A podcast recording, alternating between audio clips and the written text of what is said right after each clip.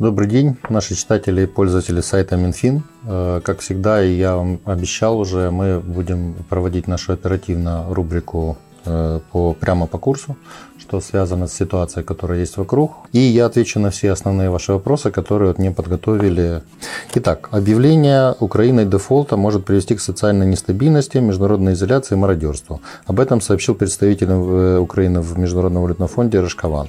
С чем связаны разговоры дефолта, если такой сценарий развития событий? Ну, на самом деле мы должны понимать, что определенным политическим и экономическим э, кругам в нашей стране дефолт был бы интересен, потому что они таким образом э, на каком-то этапе ненадолго, но обнуляли бы свои э, экономи... те претензии, которые к ним выдвигаются. Вот. Но э, поскольку мы не политический с вами сайт, а экономический, все мы понимаем, в принципе, кому сейчас выгоден в данном случае дефолт, но скажу вам сразу откровенно.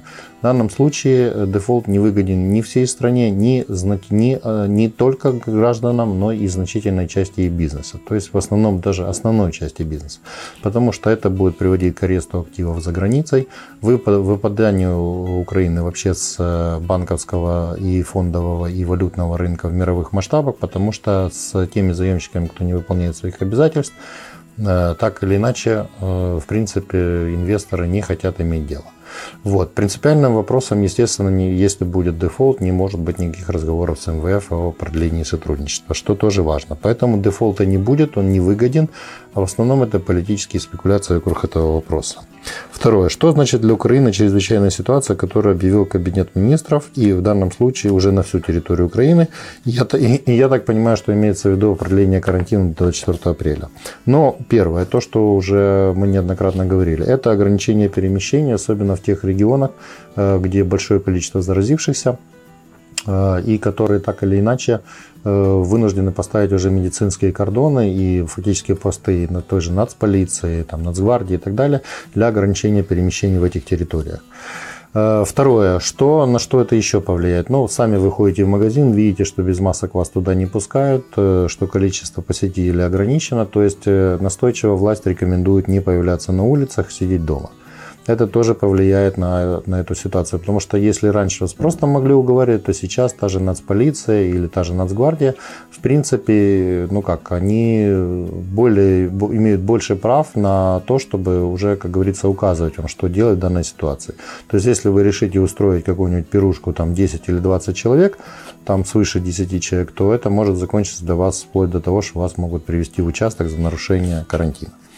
Вот, поэтому это достаточно, с, ну, кроме всего прочего, с юридической точки зрения, введение чрезвычайной ситуации – это более серьезный шаг, чем просто, как говорится, объявление карантина.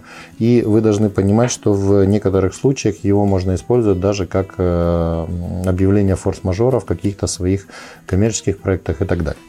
Вот, поэтому на самом деле чрезвычайная ситуация – это не чрезвычайное положение, то есть оно гораздо меньше по ограничению прав и свобод граждан, но это все-таки уже их э, ограничения определенные есть.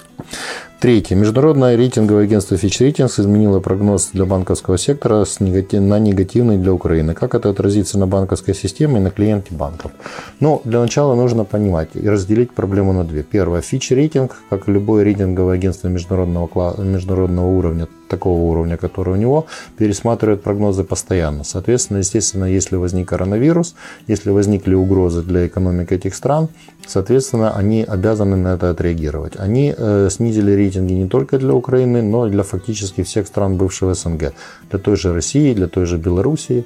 Вот. Связано это с тем, что у большинства стран э, бывшего Союза это сырьевая экономика, естественно, замедление темпов э, экономического развития, ограничение перемещений и так далее, все это снижает спрос на сырье и, соответственно, ударит экономически по этим странам. Все это мы и так понимаем, поэтому Fitch рейтинг ожидаемо снизил его прогноз на негативный. Как это повлияет? Ну, в какой-то степени мы должны понимать, что, опять же, все зависит сейчас от э, того, будет ли сотрудничество с МВФ, потому что это главный сигнал для инвесторов продолжать ли иметь дело с Украиной. Это первое.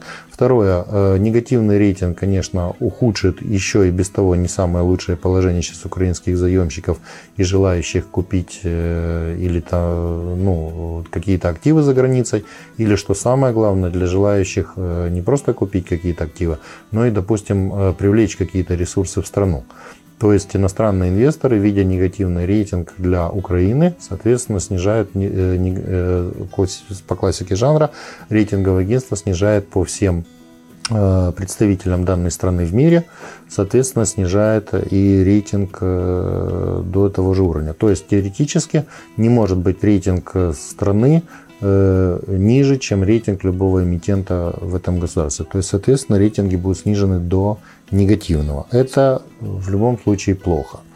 Вот. Но при той ситуации, которая есть вокруг, это было ожидаемо.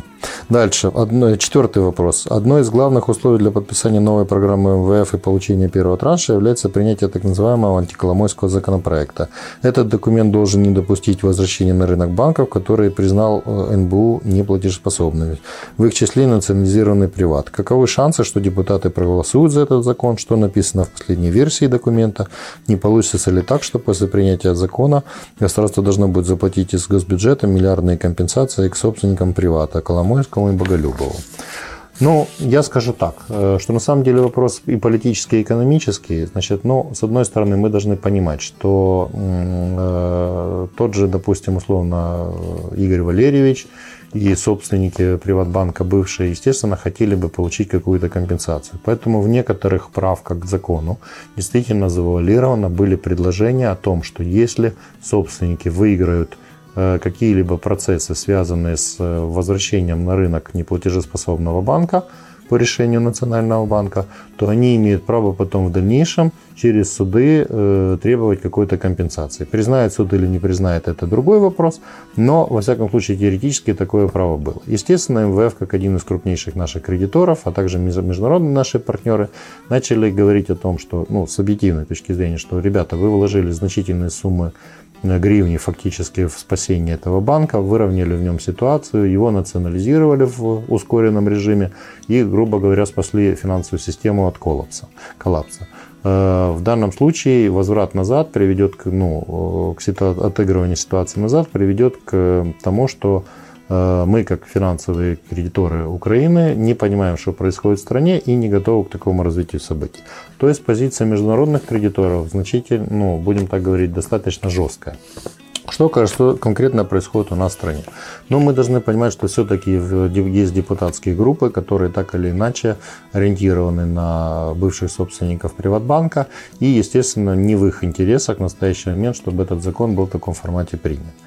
Вот. Уже несколько раз вы знаете, что были проволочки с принятием закона, так же, как и с рынком земли. Вот. Под разными предлогами народные депутаты тянули с этим процессом. Э, есть и объективная причина вот на текущую секунду, например, это то, что 5 депутатов уже заражены коронавирусом, и Верховная Рада фактически сейчас не работает в нормальном режиме, как должна была бы работать, а вот сейчас предлагается вот эти все голосования проводить в режиме онлайн. Но это достаточно спорная с юридической точки зрения процедура, ее нужно очень внимательно прочитать, э, прочитать и, главное, прописать для того, чтобы в дальнейшем при принятии этих решений не возникло каких-то юридических казусов и опять же, часть людей не оспаривала бы, ну, часть людей, бизнес-группы и так далее, не оспаривала бы решение Верховной Рады, если они будут приняты.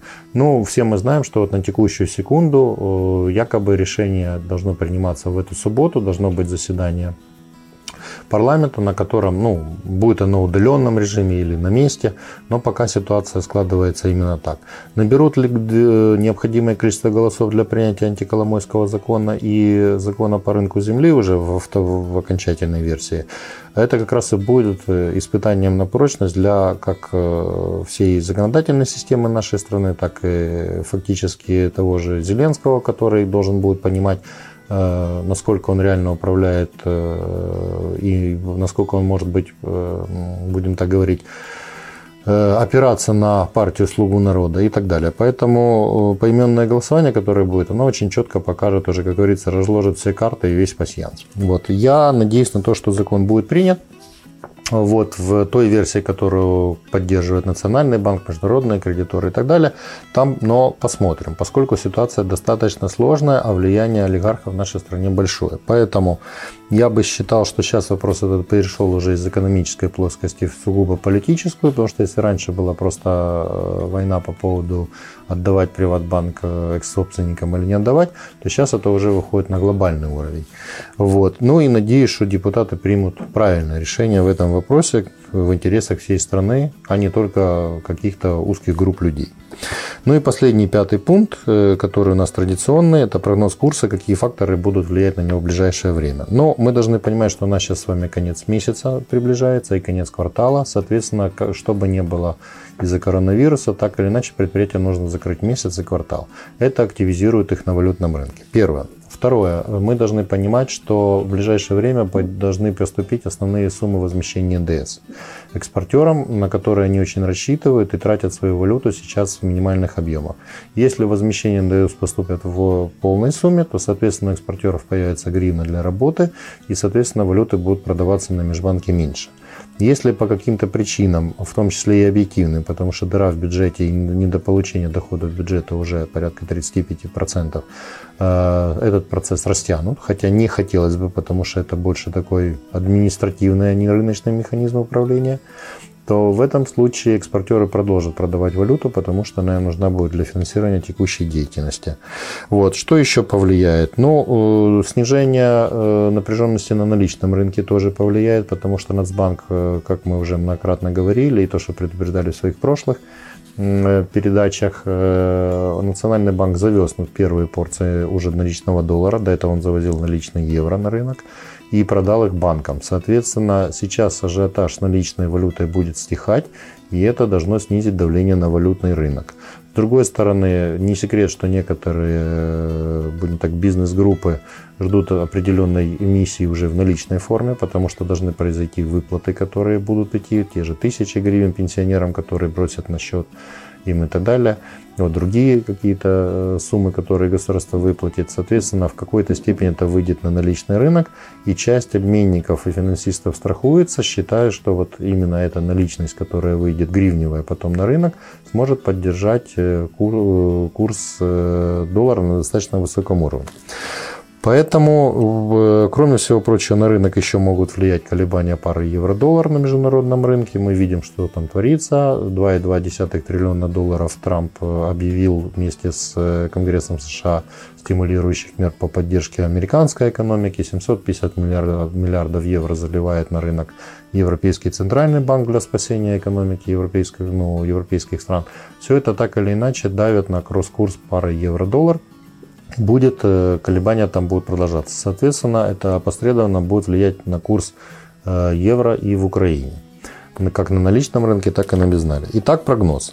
Курсы на период с 26 марта по 2 апреля. Наличный э, доллар на межбанке коридор от 27,65 до 28,50 гривен. Это коридор, в который будет и покупка, и продажа валюты.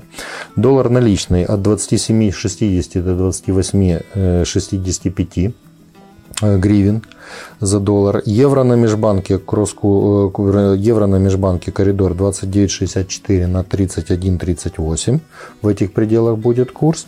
А евро наличный коридор от 29,59 до 31,44 гривен за евро.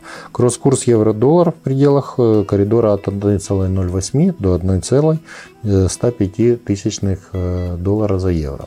На что хотелось бы обратить внимание. Что касается международного рынка, колебания значительные и будут продолжаться. В связи с тем, что происходит вот эта гонка печатных станков, о которой я уже говорил, и она будет опосредованно отражаться на нашем курсе.